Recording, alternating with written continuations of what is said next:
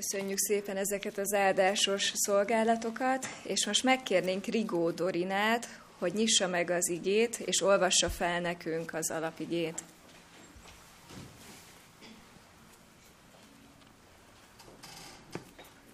És Jerikóba érkezének, és mikor ő és az ő tanítványai és nagy sokaság Jerikóból kimennek vala, a Timeus fia, a vak Bartimeus, ott üle az úton koldulván.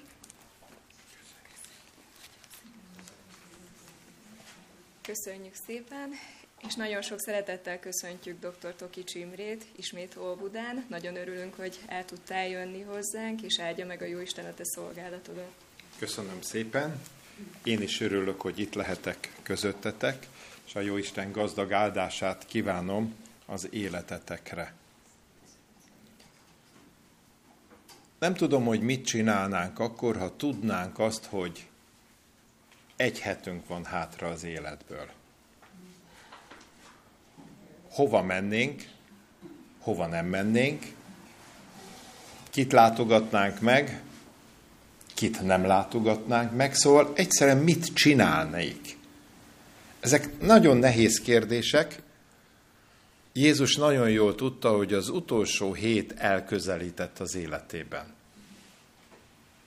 Jeruzsálembe ment, és tisztába volt vele, hogy ott keresztre fogják feszíteni. Egy picike kis kitérő, egy néhány kilométeres kitérő, és bement Jerikóba. Ez a város a világ egyik legkülönlegesebb városa, a tengerszint alatt mínusz 280 méterre. A legmélyebben fekvő város a földünkön. A városnak a neve Olajfaliget. A Jordán folyó a várostól nem egészen egy kilométerre folyik el. Valamikor ez egy megátkozott város volt. Lakatlanná vált, majd újjáépítették a királyság korába. Jézus idejében rendkívül gazdag, mészkőből épített paloták voltak ott. De tudjátok, testvérek, ha van egy gazdag város, annak van szegény negyede is. Sőt, azt szokták mondani, hogy minél jobban csillog valami és nagyobb a fény, annál nagyobb az árnyék a város másik részén. Jerikóban sem volt mindenki gazdag. Ott is voltak szegények. Szegények? Koldusok.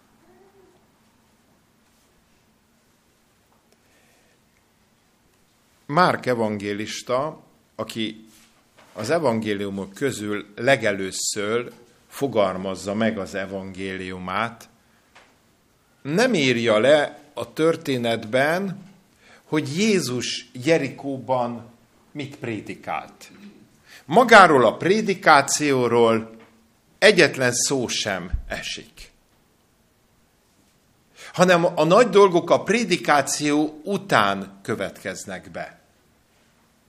Amikor elmondja Jézus az utolsó beszédét Jerikóban, akkor elindul az övéivel, és a város kapun kimegy, és hatalmas tömegek kísérik.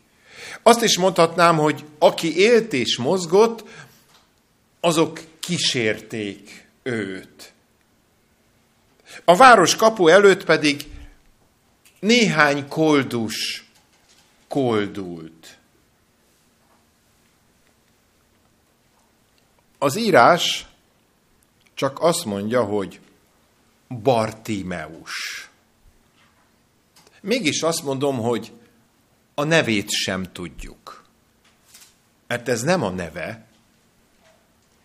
Ugyanis, ha elkezdjük analizálni ezt a szót, ez azt jelenti, hogy a Tímeus fia.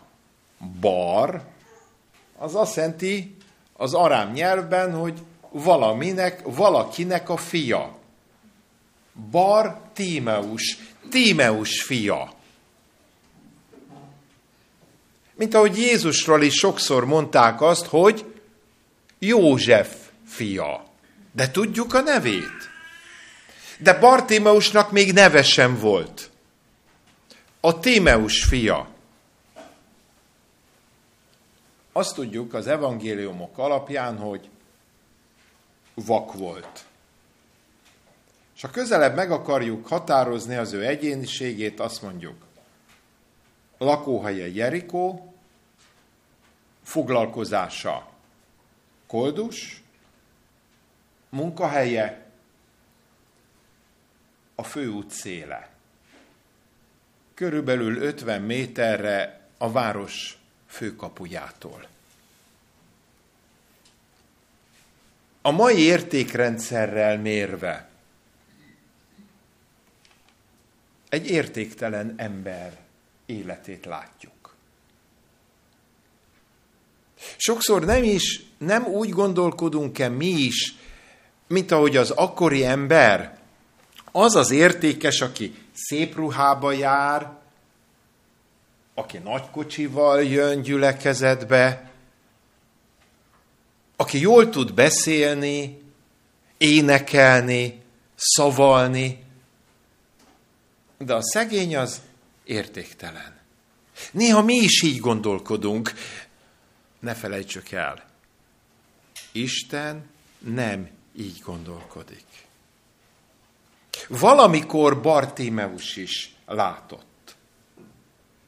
Most már nem lát, csak hall. És azt is mondhatnám, hogy amiket hall az út szélén, azok nem voltak épületes dolgok. Sok plegykát, rosszindulatú megjegyzést, és negatív dolgokat hallott. Hogy milyen egy vaknak élete, hogy milyen volt egy vaknak az élete 2000 évvel ezelőtt, nagyon nehéz elgondolni.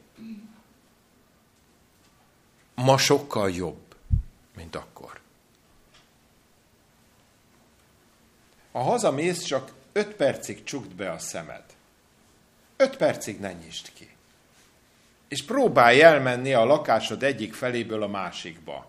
Nem beszélve arról, hogy öltöz fel, főzd meg az ételt, mosogass el, vásárolj be. Szóval rendkívül nehéz körülmények között van. Viszont egy érzékszerve ennek az embernek kiválóan működött. A füle volt az ő szeme. A fülén keresztül ismerte meg a világot. Emberek százait el tudta egymástól különíteni járásuk alapján. És amikor még egy hétköznapi ember nem is hallott semmit, ő már tökéletesen be tudta azonosítani az illetőt. Azt mondják, hogy ebben az időben olyan tökéletes hallásuk volt a vakoknak, hogy valaki egy pénzérmét felé dobott, és a pénzérme, ahogy a levegőben suhogva repült, már tudta, hogy milyen félsékeles vagy negyedsékeles volt-e az adomány. Sőt, a legkiválóbb vakok elkapták a levegőbe, mert hallották, hogy merre repül a pénz. Ha mégsem tették, a kőre leeső pénz gurult egy ideig, és a vak ment, és tökéletesen hallotta, hogy hol állt meg a pénz, és fölvette. Nem tapogatózott, hanem fölvette. Tökéletes hallása volt. Amit te és én egy méterről nem hallunk meg, ő 20 méterről meghallotta. És nagyon sok ármánykodást, nagyon sok rosszindulatú megjegyzést, száz méterre elmondott gondolatokat hallott meg. És nagyon érdekes, hogy szívesen bement volna meghallgatni a názáreti Jézust. De nem tudott bemenni. Olyan nagy volt a forgalom, olyan sok ember jött, ment, a hétköznapi élet normális menetét felborította Jézus megjelenése. Próbált teljes erejével fülelni, de csak hangfoszlányok jöttek át. Azon is gondolkodott, hogy talán mégis bemegy a városba. De mire bejutok, addigra vége. Na most, amikor jönnek majd ki az emberek, akkor valamire számíthatok. Fogok kapni majd talán egy gránátalmát, egy banánt, egy másik gyümölcsöt, vagy pénzt. De ha más nem, egy jó szót. Megtudom én, hogy miről prédikált. Az emberek megjegyzik, és nekem semmi más nem kell figyelnem, csak hogy miről fognak beszélni az elkövetkezendő két nap. A városból kijövő és a városba visszatérő emberek. És olyan, mintha ott lettem volna a prédikáción. Valamikor Bartémeus is látott. És annyira mélyen rászakadt a betegsége, a nyomorúsága, a szenvedése, a látástalansága, a vaksága, hogy amikor Jézus arra volt elmenő, amikor túljutott rajta, akkor elkezdett kiabálni, és azt mondta, Jézus, Dávidnak fia, könyörülj rajtam. És a mellette levő emberek be akarják fogni a száját. És azt mondják, hallgass! Majd elengedik a kezükkel a száját, és újból, mint a kisgyerek, aki megígéri, hogy nem fog kiabálni. Megígéred, hogy csöndben maradsz? És az édesanyja leveszi a szájáról a kezét, és azonnal elkezd kiabálni. Dávidnak fia, Jézus, könyörülj rajtam! Hangosan! Jézusnak valószínű, hogy nem volt olyan tökéletes fizikai hallása, mint a vaknak. De ő már meghallotta az első szót. Hiszen Jézus átlag feletti érzékkel rendelkezett hogy ki az, aki akar vele találkozni, ki az, aki akar hozzá szólni, ki az, akinek szüksége van segítségre. Én azt hiszem, hogy a mai világunk hasonlít Bartémeusz világához. Azt mondják, hogy annak a látássérült embernek a legveszélyesebb az életben, aki azt hiszi, hogy lát. Mert aki tisztában van azzal, hogy nem lát, akkor ennek az esélyével közlekedik. Lassan, nyugodtan próbálja a biztonságot betartani. A mai világunk azt mondja magáról, hogy látok. De nem lát. A mai kereszténység azt mondja, hogy lát. De nem lát. Laudícia azt mondja magáról, hogy látok. És nem tudja, hogy ő a vak. És ez a legveszélyesebb. A vak nyomorult. És ezért mondja Jézus, hogy vegyél tőlem szemgyógyító írt, hogy láss. Testvérek, nem kellene az Úrhoz fordulni? Ennek a Bartimeusnak semmilyen más esélye nem volt. Csak az Úrhoz való fordulás. És Jézus már túlment rajta, amikor egyszer csak megáll. Visszafordul. És a porban ott van egy kiabáló vak. Jézus, Dávidnak fia, könyörülj rajtam!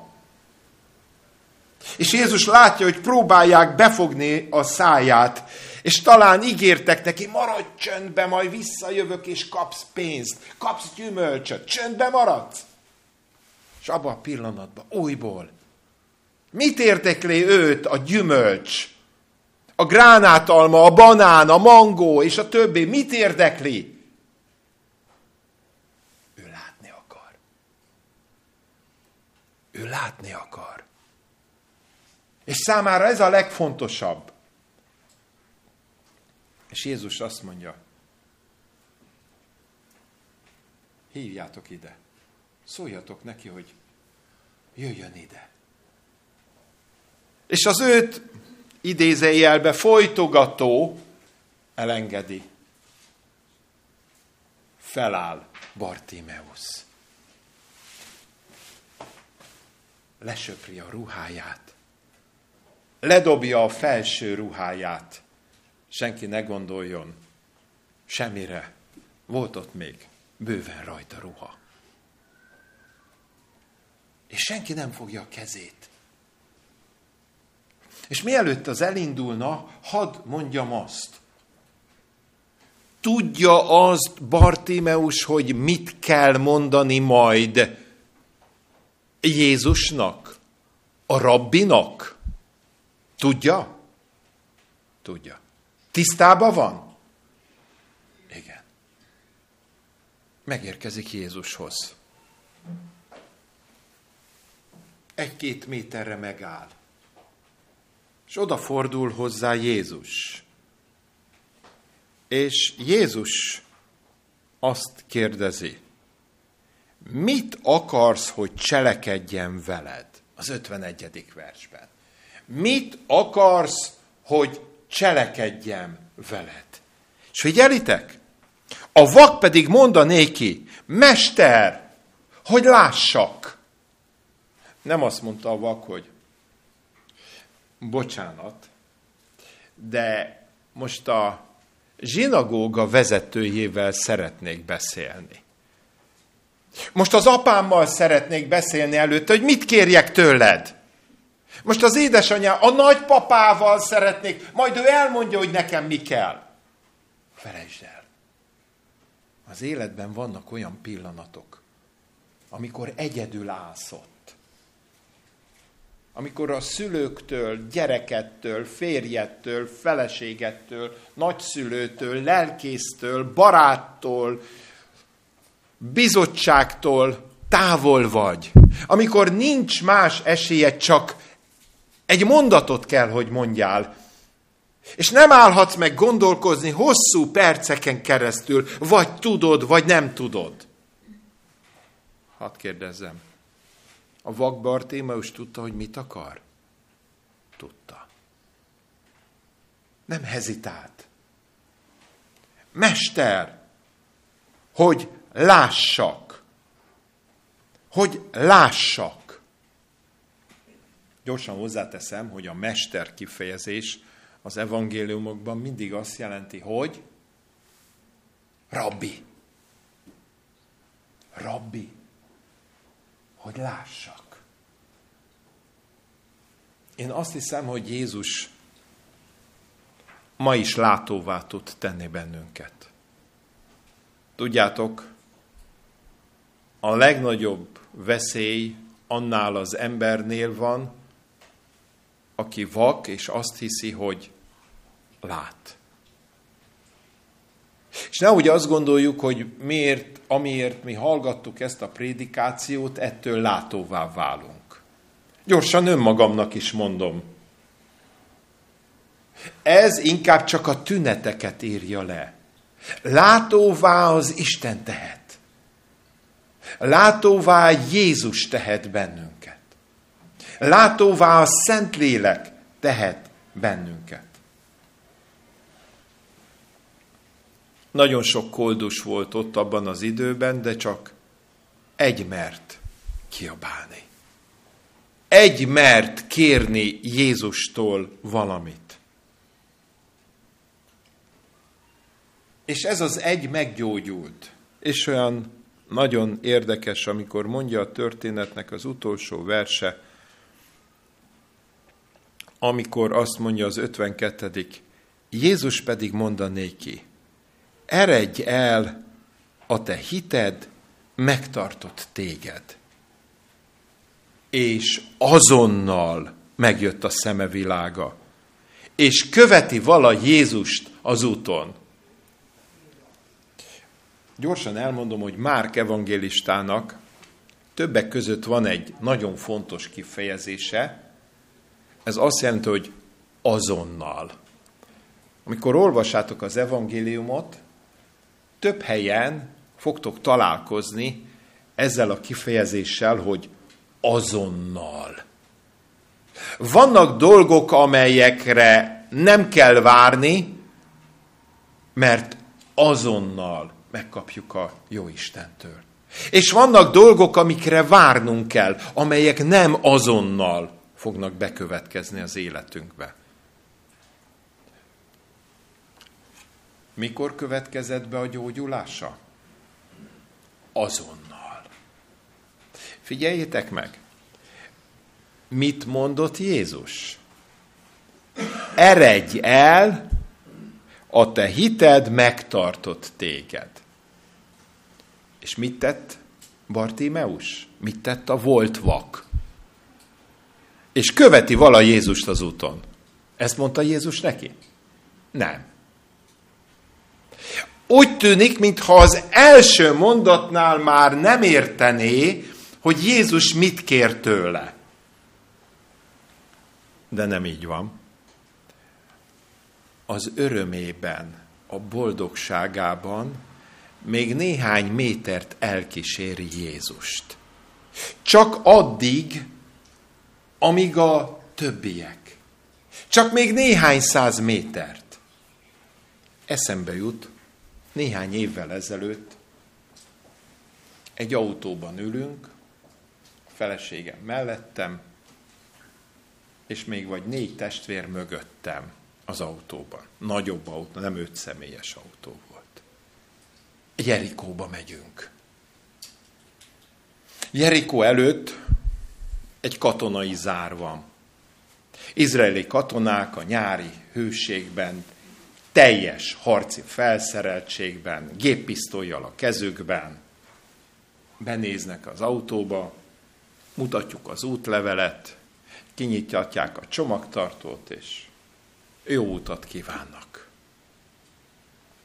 És ahogy közeledünk a városhoz, egy két kilométerrel a város előtt történt, jobb oldalon, hiszen jobb oldalon folyik majd a Jordán folyó is, csodálatos pálmafa ligetek voltak. Izraelben ez nem különleges, de ott valami különleges, szép pálmafa ligetek voltak.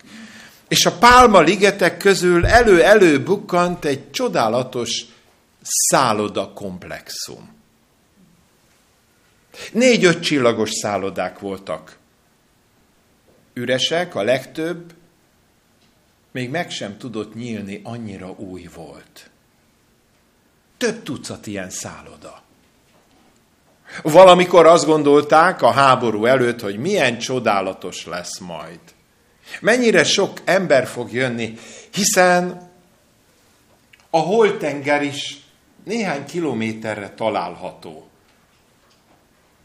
De a háború, az Izrael-arabi, arab háború átértékelt mindent. Emlékszem, hogy az első házat megláttuk. Háborús nyomok. A háznak nem volt teteje. Lassan, 20 kilométeres sebességgel mentem, hatalmas ilyen akna töltséreket kellett kikerülni. A következő háznál egy két-három méteres lyukat láttam a ház külső homlokzatán. Majd megálltam a lyukkal egy, az üreggel egy vonalban, és átláttam a házon. Egy hatalmas nagy rakéta bement a ház egyik felén, az összes az összes falon átment, és a másik falon pedig tovább ment. Mindenféle golyónyomok, repesz, gránátok. Ez volt az első 200 méter. Ez megadta a hangulatát annak, hogy hogyan menjünk be Jerikóba. Nyomor, szegénység, éhezés, nélkülözés. Megállunk Zákeus fájánál. A fa, amerre Zákeus fölmászott. Még 2000 év távlatából is, ha hihetünk a botanikusoknak, zárójel bezárva, a fa még mindig létezik. Árnyékot kerestünk, kiszálltunk, és egy arab fiatalember, illetve hát egy arab férfi jött oda hozzánk. Csodálatos, szép gyümölcsöket, egy tálba elkészített gyümölcsöket készített. És azt mondta, csak, csak két dollár. Az árát nézve, és a mennyiséget nézve bőven megérte. Vettünk rögtön két dobozzal, a többiek is. És olyan boldog volt, mint aki élete legnagyobb bizniszét hajtotta végre. És azt mondta, hogy egész héten lesz a gyerekeknek ennivaló. És olyan szomorú voltam. Aztán megnéztük a várost, a belvárost, a híres falakat, amelyek körülbelül 15 fokkal így befele épültek, és amikor a honfoglalás volt Józsiás idejében, ezek a falak kifele dőltek. És a régészeti emlékek Józsué idejéből még mindig őrizték ennek a városnak a múltját és helyzetét és körülményeit. Majd fölültünk egy, egy ilyen lanovkára, egy drótkötém pályán mozgó felvonóra. És fölmentünk a hegynek a tetejére, annak a hegynek a tetejére, amelyen Jézus a kísértést átélte. Amikor a sátán megjelent, és azt mondta, itt van előtted az egész világ, hiszen Jeruzsálemen túl is lehetett látni. Aztán visszajöttünk, beültünk a kocsiba, és elindultunk Jeruzsálembe. És valahogy nehéz volt. Ennek a nehézségnek még most is ott van a nyoma a szívemben. A szegénység, a nyomor, a háború, a hiába valóság, a kétségbeesés, meg a Bartimeusz. Hiszen annak a helyét kerestem, hol lehetett Bartimeusz. Itt volt a város főbejárata. Körülbelül 50-100 méterre voltak a város főbejáratán túl a koldosok területei. Valahol itt kellett legyen Bartimeusz. Vajon nem a mi életünk nem hasonlítható valamilyen módon Bartimeusz életéhez? Jézus keresztjénél egy római százados ott van. És amikor Jézus az utolsó szó után kilehelte lelkét, akkor azt mondta, bizony, ez az ember az Isten fia volt. Ez a százados látott. A tömeg nem látott. Vajon látunk-e mi? Látunk-e mi a 21. században? Amikor háborúk jönnek, mennek, amikor véleményt alkotunk erről vagy arról, amikor egyre nehezebb lesz az életünk, amikor a körülmények, amikor a körülményekről szóló híradások és híradók erről szólnak, vajon látunk-e mert a látást, a fizikai látáson túl lévő látást a Jóisten adja. ő mondja azt, hogy védj tőlem, szemgyógyító írt, hogy láss. Testvérek, csak akkor fogjuk túlélni a világunkat. Akkor fog fejlődni a gyülekezetünk, az egyházunk, a közösségünk, ha valóban látunk.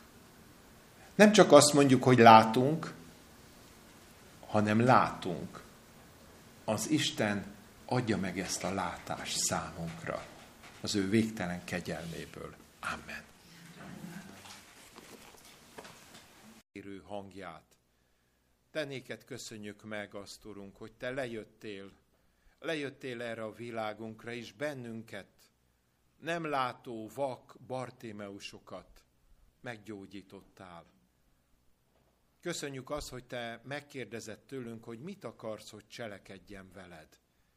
És ami egyértelmű válaszunk az, Uram, add, hogy lássak. Ez a látás viszont felelősséggel jár. Egészen más életet kell élni a látó embernek, mint a nem látónak. Add, hogy fel tudjunk nőni ehhez az élethez, ehhez az élet körülményhez. Áld meg népünket, gyülekezeteinket, lelkészeinket, egyház tagjainkat. Tegyél látókká bennünket a szó igazi értelmében.